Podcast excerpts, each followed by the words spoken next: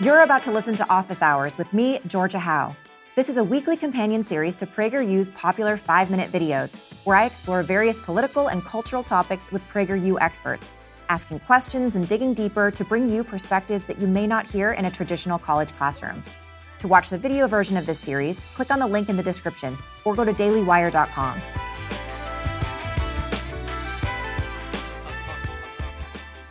Welcome to Office Hours. I'm Georgia Howe with the Daily Wire. Today, we sit down with senior contributor at The Federalist and author of Confucius Never Said, Helen Raleigh. Helen's new PragerU video is titled, Did Capitalism Save Communist China? where she explores how China, by allowing free enterprise, lifted itself out of poverty over the course of 30 years, and how in recent years they've begun to revert back to their Maoist past, exerting more and more control over their citizens. Let's jump right in.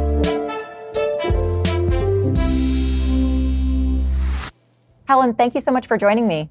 Thank you for having me, Georgia. First, I want to ask you a bit about your personal experience.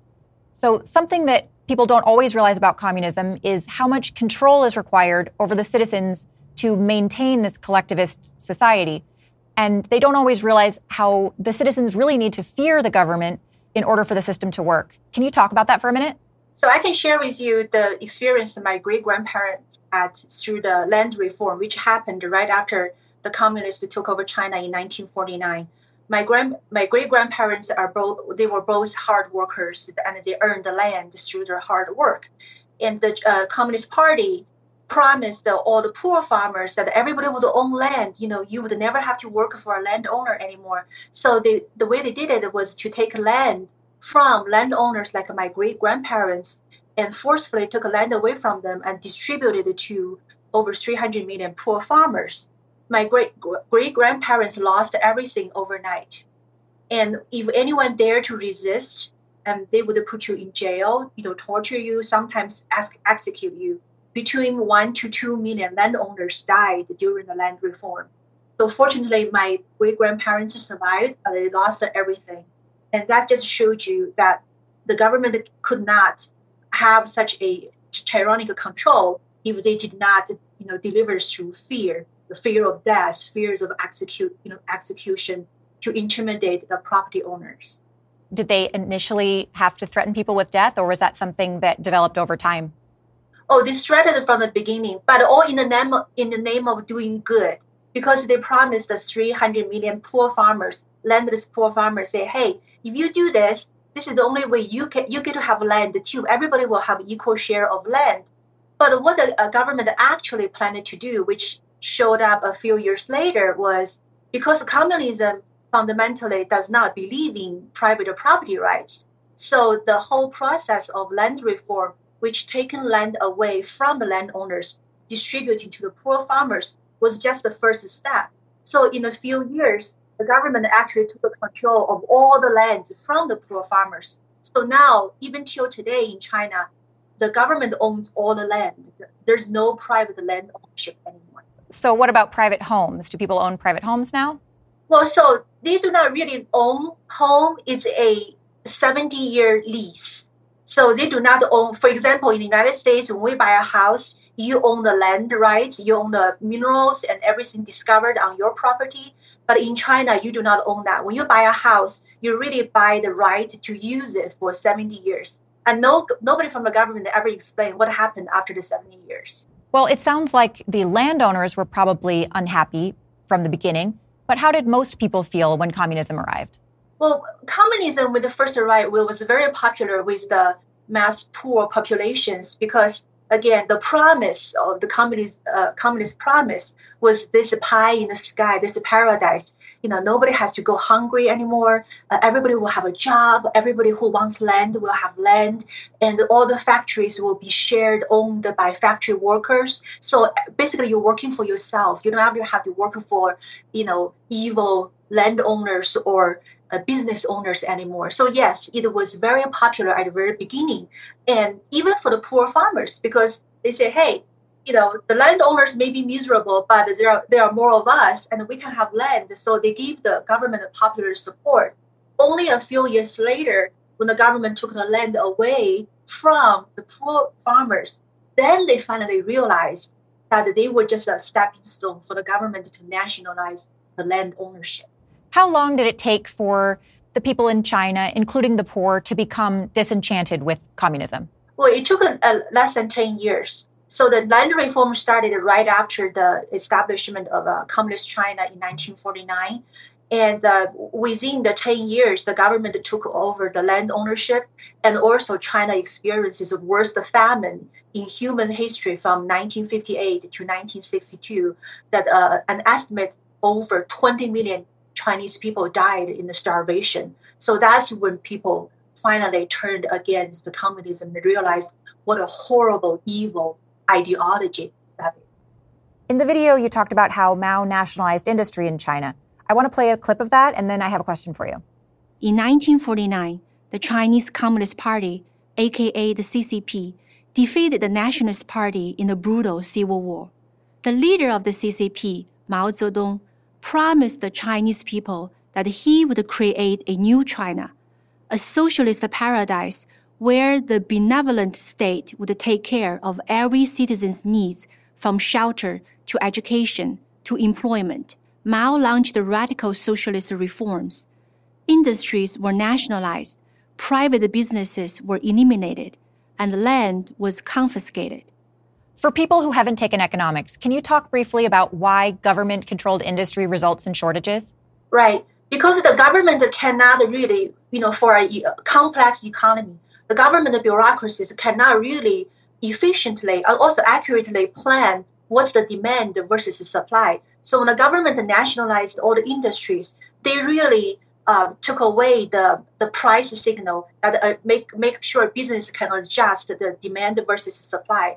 So when they when they did that, the whole demand and supply curve became very inefficient, and so we uh, China and also it took people's incentive away. When you're not working for yourself, especially for business owners, when they're not working for themselves, when not not they're planning for their own businesses, for their own customers, they really have no incentive to work hard. So then you have a situation when there's a there was a shortage of everything from toilet papers to uh, clothes that clothes you wear uh, as well, but mostly it's uh, industrial products that were in great deal of shortages too. And conversely, why does economic freedom result in more prosperity? Well, because economic freedom it, it really matches with uh, you know with, with our human nature. Um, it, this is a typical nobody watched the rental car symptom, right? If it's not yours, you don't, you don't care for it, you don't want to work hard for it. But when it's yours, that make a huge difference. Which was the example I give in the video that when people uh, are free to make their own choices, and when they know that they get they get to keep what they earn, there's that's a huge incentive for people to are, are willing to take risks, are willing to work hard because they're working for themselves, and that's just human nature. Can you give me a few examples of how the Chinese government is exerting more control over citizens in daily life?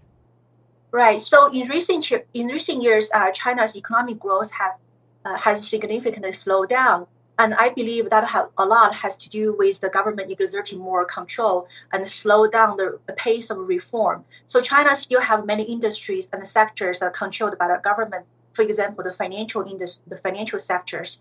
And when the government control the financial sectors, small businesses and also people are difficult. It's very difficult for them to get loans to start a new business, to expand their businesses, and it's make the capital alloc- allocations very inefficient.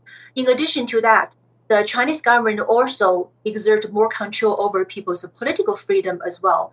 And the, the government currently build this massive uh, surveillance system. There are cam- there are cameras everywhere. Their facial recognition technologies being implemented everywhere. So the, basically, the big brothers watching everything you do and say. They also implement a social credit system to measure your behavior according to the government standard what is a good behavior what is a bad behavior and penalizing you for example if you criticize the government then you may not be allowed to fly to or to ever travel uh, again and those kind of uh, a super controlling environment to really stifle people's ability to think for themselves as well as to be creative to want to take a risk, to want to want to be creative, come up with solutions for new products and services to stimulate the economy. So it's really terrible uh, approach. uh, to, to China's economy as well as to people's uh, well being.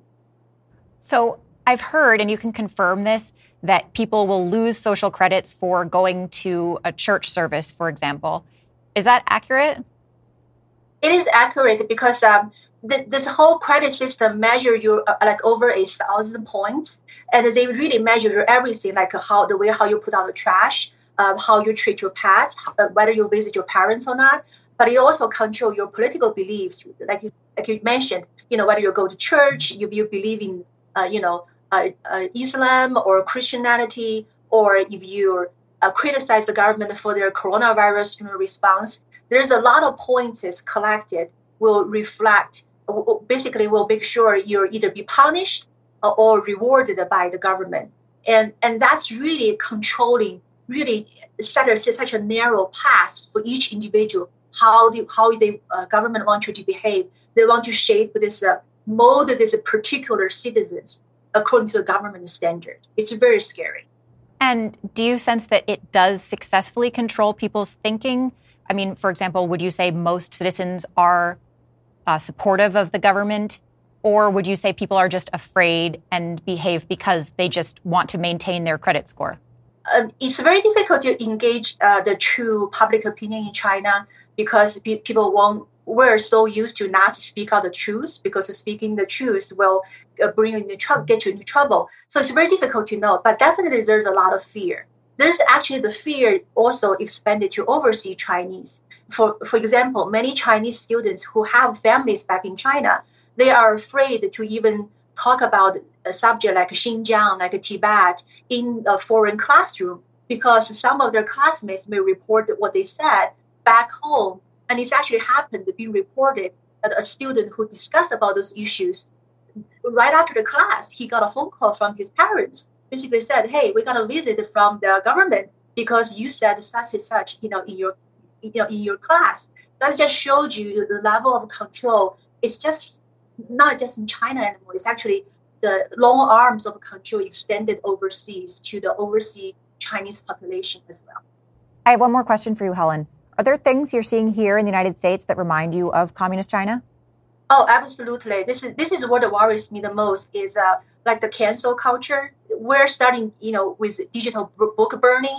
We're canceling great thinkers and great ideas, and we're condemning the entire, not we, but the woke uh, crowd, you know, condemn the entire Western civilization.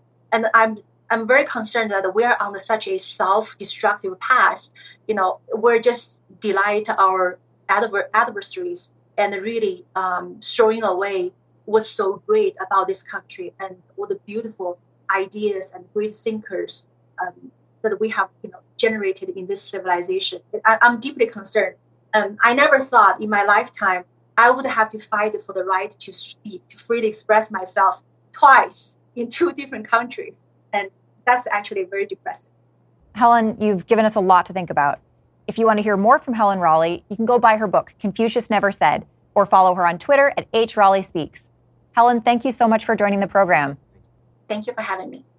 And that's the end of today's office hours. Make sure you tune in next week for our next conversation with a new PragerU presenter. I'm Georgia Howe. Thanks for tuning in. As a reminder, if you'd like to see the video version of this show, or if you haven't seen this week's PragerU five minute video, make sure to click on the link in the description below or head over to dailywire.com. We'll see you next Monday for a new interview with another PragerU presenter.